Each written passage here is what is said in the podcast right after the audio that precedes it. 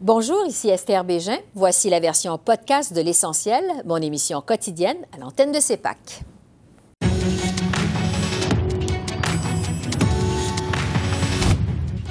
Ce soir, des nouvelles questions concernant la possibilité d'effets secondaires d'un autre vaccin, cette fois-ci le vaccin Johnson & Johnson.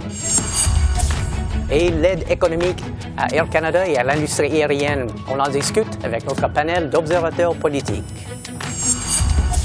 Les défis des premiers ministres ontariens et albertains face à la troisième vague de la pandémie et le problème de l'éducation supérieure francophone en Alberta et en Ontario. On en parle avec nos politicologues Stéphanie Chouinard et Frédéric Boilly. Bonsoir, mesdames et messieurs. Ici Martin Stringer. Les autorités américaines de santé recommandent une pause dans l'administration du vaccin Johnson & Johnson contre le COVID-19. Après 6 cas de thrombose survenus chez les femmes vaccinées aux États-Unis. En mars, Santé Canada a approuvé ce vaccin et les premières doses devraient arriver au Canada avant la fin avril. En conférence de presse ce matin, le premier ministre Justin Trudeau s'est fait rassurant sur l'impact de cette nouvelle sur l'approvisionnement en vaccins au pays. On est dû pour recevoir nos premières doses de Johnson & Johnson à la fin du mois d'avril, mais évidemment, on va continuer de regarder attentivement ce qui se passe aux États-Unis avec leur expérience. On continue d'être en discussion avec la compagnie et de comparer nos données avec tous nos partenaires. Mais Santé Canada va toujours prendre les bonnes décisions pour assurer la sécurité de tout le monde.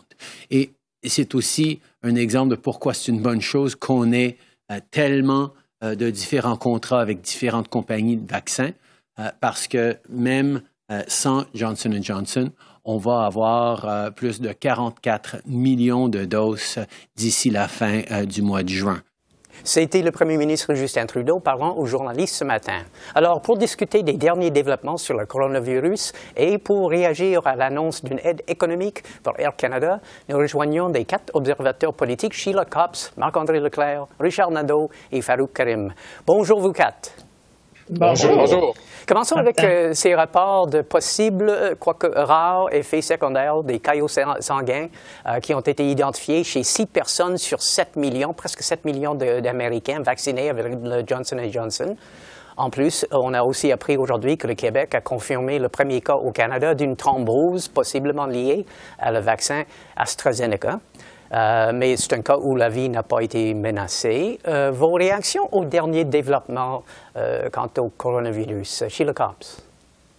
Bien, je pense que ce qui est plus important, c'est que les gens continuent à se faire vacciner. Je pense qu'on est rendu maintenant à peu près à 15% de la population, mais plus qu'on est vacciné, c'est sûr que s'il y a des cas très rares de développement de thrombose, c'est un petit prix à payer pour sauvegarder la vie normale des gens. Le monde est tanné de se faire rester chez eux et je pense que c'est le vaccin qui est le modèle pour en sortir de ce virus mondial. Mm-hmm. Marc-André Leclerc, réaction au dernier développement. Non, Sheila a raison. Je pense que tous les Canadiens, on est tous tannés de cette situation-là et le vaccin, la lumière au bout du tunnel, et il faut vraiment vacciner. Ça doit être la priorité de l'ensemble des paliers de gouvernement. On sait qu'il y a eu des cas, il y a eu des études sur AstraZeneca et aujourd'hui sur Johnson & Johnson, mais je pense que ça fait partie des risques de la vie. Il n'y a pas de médicaments, il n'y a pas de vaccin parfait, mais on l'a vu au Québec la semaine dernière, l'engouement quand le gouvernement du Québec a ouvert la vaccination à l'AstraZeneca, la vaccination avec ou sans rendez-vous, les 55 ans et plus au Québec étaient présents, on a senti l'engouement.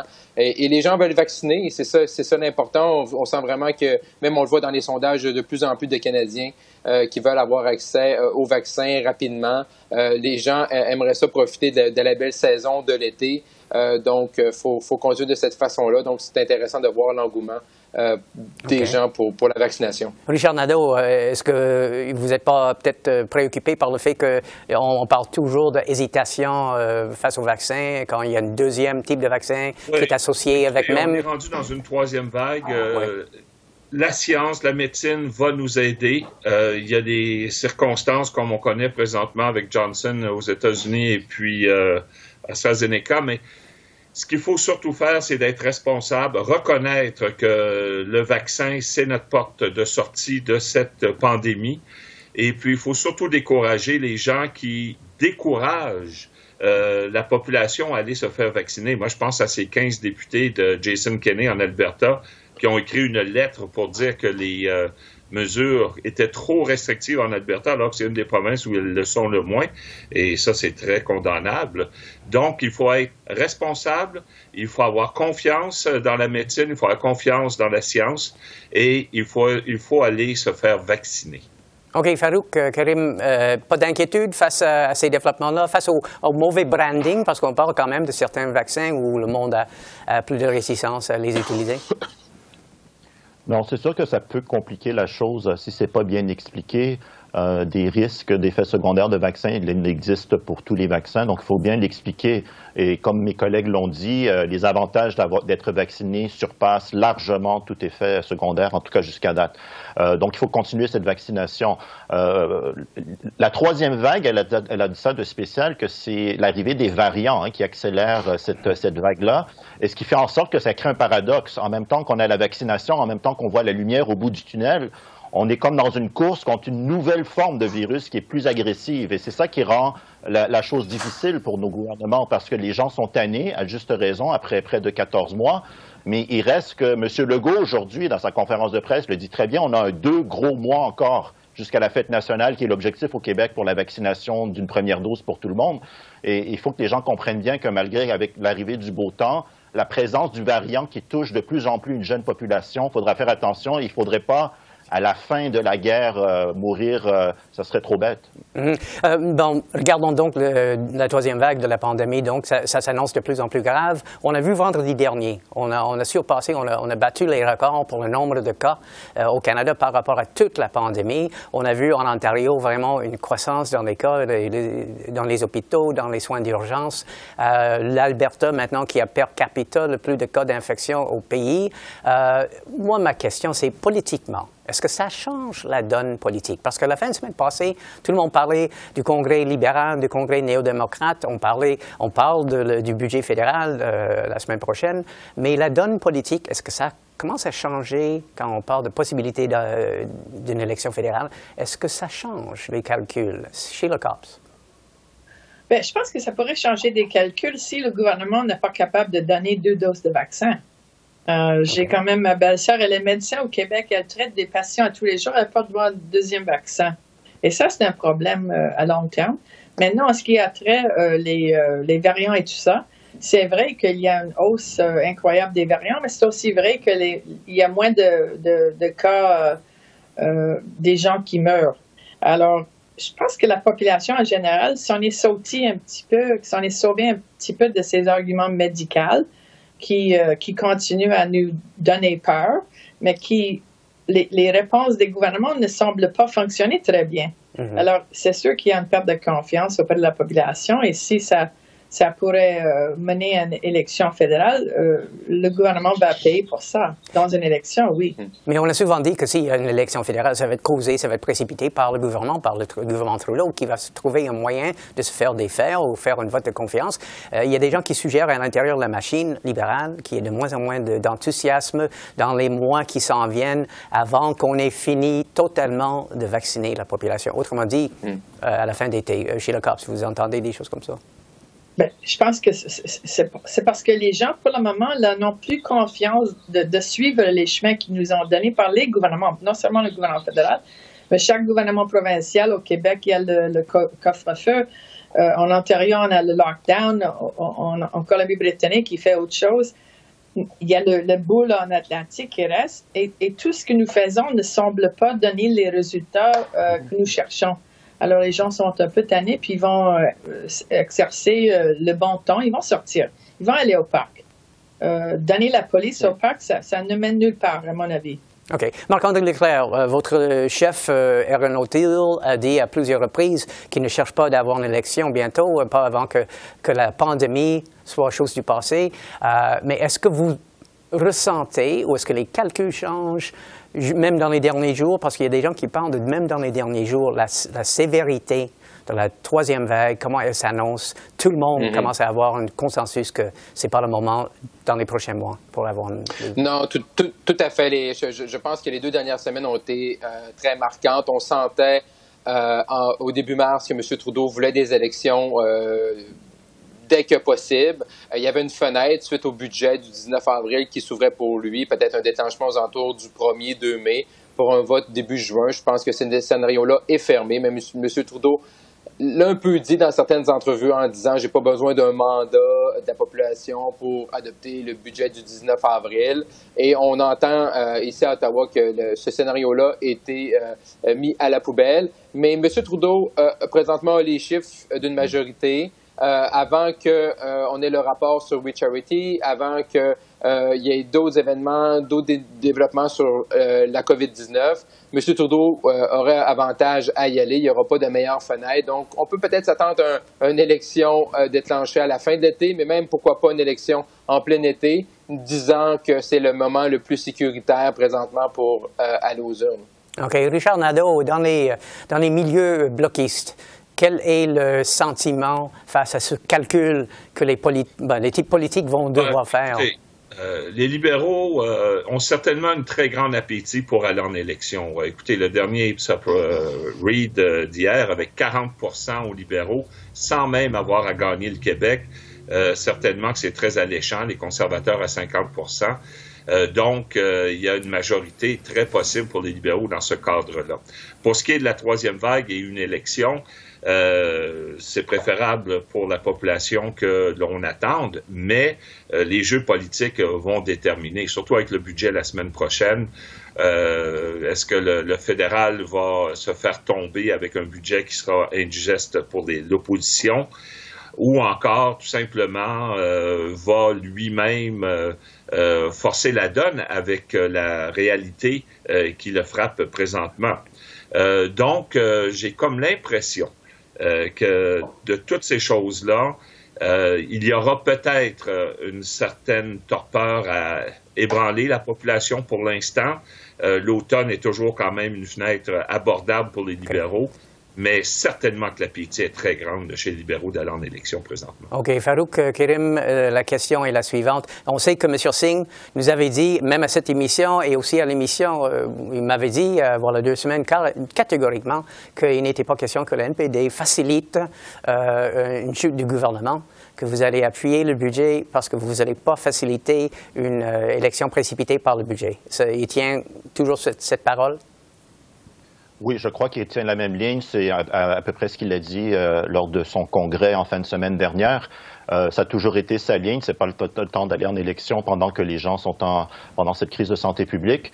Maintenant, les libéraux, moi, je suis pas mal sûr que, outre la crise de santé publique, tous les indicateurs pour les libéraux sont au vert pour aller en élection. Leurs chiffres sont bons. L'opposition, la principale opposition, est en difficulté. Donc, c'est le début du printemps. Et donc, ça aurait été un bon moment pour eux, mais la crise de la santé publique, je crois, met un fin à toute élection active, du moins, selon moi. On peut peut-être s'attendre à quelque part à la fin de l'été, au début de l'automne, mais encore, comme Mme Copps le dit, qu'est-ce qui arrive avec la deuxième dose? Ce qu'on sait depuis 1 an par rapport à cette pandémie, c'est qu'à chaque fois qu'on fait quelques planifications que ce soit, ce qui a été constant, c'est que cette planification n'a jamais été bonne. Alors, c'est difficile de savoir où on va exactement. Mais ce que moi, j'en comprends, les stratèges libéraux, un peu comme Marc-André l'a dit, veulent y aller plus tôt que plus tard pour toutes les raisons qu'il a mentionnées. OK. En 30 secondes, chaque réponse. Mais l'autre sujet cette semaine, hier, Chrystia Freeland a annoncé une aide fédérale pour Air Canada jusqu'à 5,9 milliards de dollars en prêts remboursables. Des conditions, la compagnie devrait restaurer les routes régionales, protéger les emplois, offrir un remboursement pour tous les vols annulés à cause de la pandémie. Juste en quelques mots, Sheila Copps, qu'est-ce qu'on devrait en faire? Comment est-ce qu'on devrait évaluer ça? Mais les consommateurs vont être contents, mais je pense qu'ils vont être obligés de considérer la même chose pour WestJet et aussi pour Air Transat. Parce que Air Canada, c'est certainement que c'est la plus grande, mais c'est pas la seule. Et si on sait une chose du Canada, c'est que si on fait quelque chose dans l'Est, il faut que ça soit fait aussi dans l'Ouest. Marc-André Leclerc, vos réactions? Oui, effectivement, c'est une bonne nouvelle pour les consommateurs qui vont se faire rembourser leur voyage qu'ils avaient pris là, avant la pandémie. Mais le diable est toujours dans les détails. Présentement, on nous présente ça comme une belle offre où ça va être des prêts où la compagnie va devoir rembourser. Mais on verra à l'usure. Il y a des conditions qui sont toujours attachées à ça. Mais est-ce que le gouvernement fédéral va les laisser tomber? Donc, c'est à suivre. OK. Richard Nadeau, réaction du point de vue du Bloc. Oui, il faut être équitable. Il y a, oui, Air Canada, mais Air Transat, WestJet, Sunwing, tout le monde doit être sur la même longueur d'onde. Le gouvernement doit être sur la même longueur d'onde pour aider l'ensemble du monde aérien. La question régionale, c'est pas encore fait, mais certainement qu'il faut ouvrir les vannes de ce côté-là. Il ne faut pas laisser tomber nos régions. Et pour ce qui est du remboursement des billets, ben, il faut que ça se fasse. OK. On dit qu'il y a quand même des négociations qui vont se faire. Comme dans le cas de Air Canada, on dit que justement, ça va donner un modèle un peu pour les autres compagnies aériennes. Farouk Karim, dernier mot. Oui, les grandes lignes semblent bonnes, mais comme dans tout contrat, c'est les mots en petites lettres qui sont importantes. Et déjà, sur le remboursement des billets, il semble que ce ne soit pas automatique. Sur la garantie de prêt, c'est pas tout à fait clair, en tout cas, à mon avis. Donc, il faudra voir les détails pour voir. Mais les grandes lignes sont bonnes. Il était temps d'avoir de l'aide à l'industrie aéronautique au pays. OK. Mais vous quatre, je vous remercie beaucoup et on se reparle la semaine prochaine. Merci beaucoup. Merci, au revoir. À la prochaine.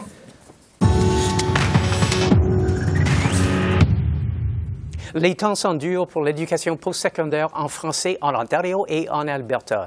On en parlera dans quelques instants avec notre panel spécialisé dans les questions francophones, les politicologues Stéphanie Chouinard et Frédéric Boilly. Mais tout d'abord, un tour d'horizon sur la situation de COVID-19 dans leurs provinces respectives. Bonjour vous deux. Bonjour. Bonjour. Bonjour Stéphanie, commençons, vous êtes à Toronto, commençons avec le gouvernement ontarien de Doug Ford. Il a fait volte-face en quelque sorte hier, il a décidé de fermer les écoles, plus d'un demi-million d'étudiants ne vont plus en classe. Comment est-ce que ça a été perçu cette décision et comment est-ce que c'est un peu représentatif des défis auxquels fait face son gouvernement? Oui, donc on est vraiment en zone chaude, tout particulièrement ici à Toronto.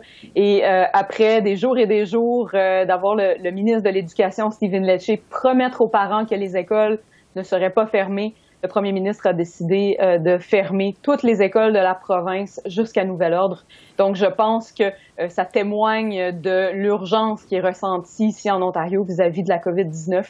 On sait que dans certaines régions, dont ici dans le Grand Toronto, les hôpitaux sont pleins, sont à pleine capacité dans les soins d'urgence et les soins intensifs, à tel point que certains patients sont envoyés aux hôpitaux pour enfants et aux hôpitaux dans différentes régions, notamment à Kingston et à Ottawa. Donc, on est vraiment là, dans le creux de la vague actuellement en Ontario. OK. Frédéric, en Alberta, maintenant, on a vu la semaine dernière, Jason Kenney, depuis un certain temps, ce n'est pas des temps faciles pour lui, mais aussi, la semaine dernière, il a fait face à une quasi-révolte de 17 membres de son caucus qui ont signé une lettre ouverte sur l'Internet contre ces mesures de confinement.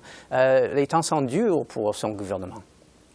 Très dur, parce que ce qu'il faut bien voir aussi, c'est que Jason Kenney avait changé d'approche par rapport à ce qu'il faisait avant les fêtes. C'est-à-dire qu'avant, on lui reprochait de ne pas aller trop vite, d'être trop lent à mettre les mesures en place, ce qu'il ne faisait plus maintenant, c'est-à-dire qu'on avait mis à la fin janvier en place un processus pour aller de l'avant avec des mesures de confinement. Et là, on est revenu en arrière et ça s'expliquait parce que le nombre de variants est en train, de cas de variants est en train d'exploser. Or, là, ce qui est surprenant, c'est de voir que auparavant, il était critiqué par la gauche et là, maintenant, il est critiqué par la droite de son parti. Et vous l'avez mentionné, une lettre avec une quinzaine de députés, d'autres se sont même ajoutés et surtout le président de la Chambre. Un président de la Chambre, habituellement, c'est quelqu'un qui reste neutre. C'est quelqu'un qui ne s'immisce pas dans les débats politiques. Et là, il le fait d'ailleurs à tel point qu'il s'est excusé maintenant publiquement pour l'avoir fait. Mais ça montre l'ampleur du défi pour Jason Kenney. Une partie de son caucus en région, parce que ce sont des députés en région pour la plus et certains du Wild Rose Alliance, l'ancienne formation politique qui a mené à la fusion avec les conservateurs, donc les conservateurs unis qui apparaissent pour le moment des conservateurs désunis. OK. Parlons maintenant d'éducation postsecondaire en français, tant en Ontario qu'en Alberta. Il y a l'Université Laurentienne, et il faut que je dise, moi, c'est mon alma mater, j'ai passé quand même 2 ans à l'Université Laurentienne. Là, il élimine 69 programmes, dont une vingtaine en français. Il a aboli plus de 100 postes de professeurs. Stéphanie, qu'est-ce que ça veut dire pour l'éducation postsecondaire en français dans le nord de l'Ontario? Je pense que depuis hier, on ne peut plus considérer l'Université Laurentienne comme une institution bilingue. Ce qui reste de la programmation en français après les coupures qui ont été annoncées hier, c'est vraiment l'ombre de ce qu'il existait. Il y a de nombreux programmes qui sont des programmes qui, malgré le fait qu'ils n'étaient pas particulièrement lucratifs, étaient fondamentalement importants pour la pérennité et pour l'histoire de la communauté franco-ontarienne. Je pense notamment au département de littérature qui a fondé les éditions Prises de parole, une maison d'édition qui est très, très connue en francophonie canadienne. Je pense au département de théâtre, au département d'histoire. Et il y a d'autres coupures qui sont absolument incompréhensibles. Je pense notamment au programme de sage-femme, qui était un programme qui ne coûtait absolument rien à l'Université Laurentienne et qui était le seul programme bilingue de tout le Canada. Et donc, c'était le seul programme où les sages-femmes francophones à l'extérieur du Québec pouvaient être formées. Donc, ça aura un impact, les coupures qui ont été annoncées hier, partout en francophonie canadienne. OK, je ne sais pas si vous êtes au courant, mais juste avant de commencer cette entrevue, on a vu à la Chambre des communes, 2 choses se sont passées.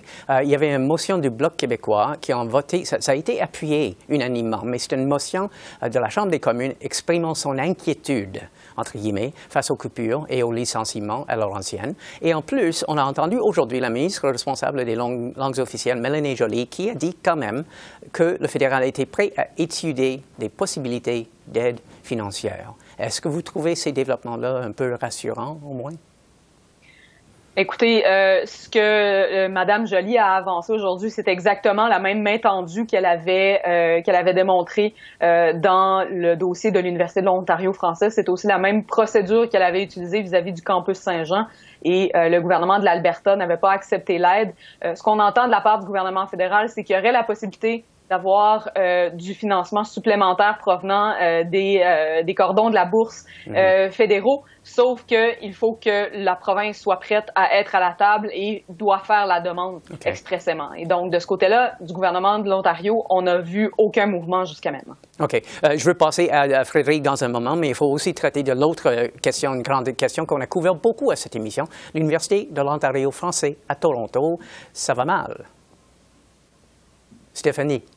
Oui, donc à l'Université de l'Ontario français, les dernières nouvelles qu'on a eues il y a quelques semaines, c'était que le nombre de demandes d'admission était très bas, beaucoup plus bas que ce qui était espéré. On parlait d'une 40aine de demandes d'admission, dont seulement la moitié provenait de l'Ontario même.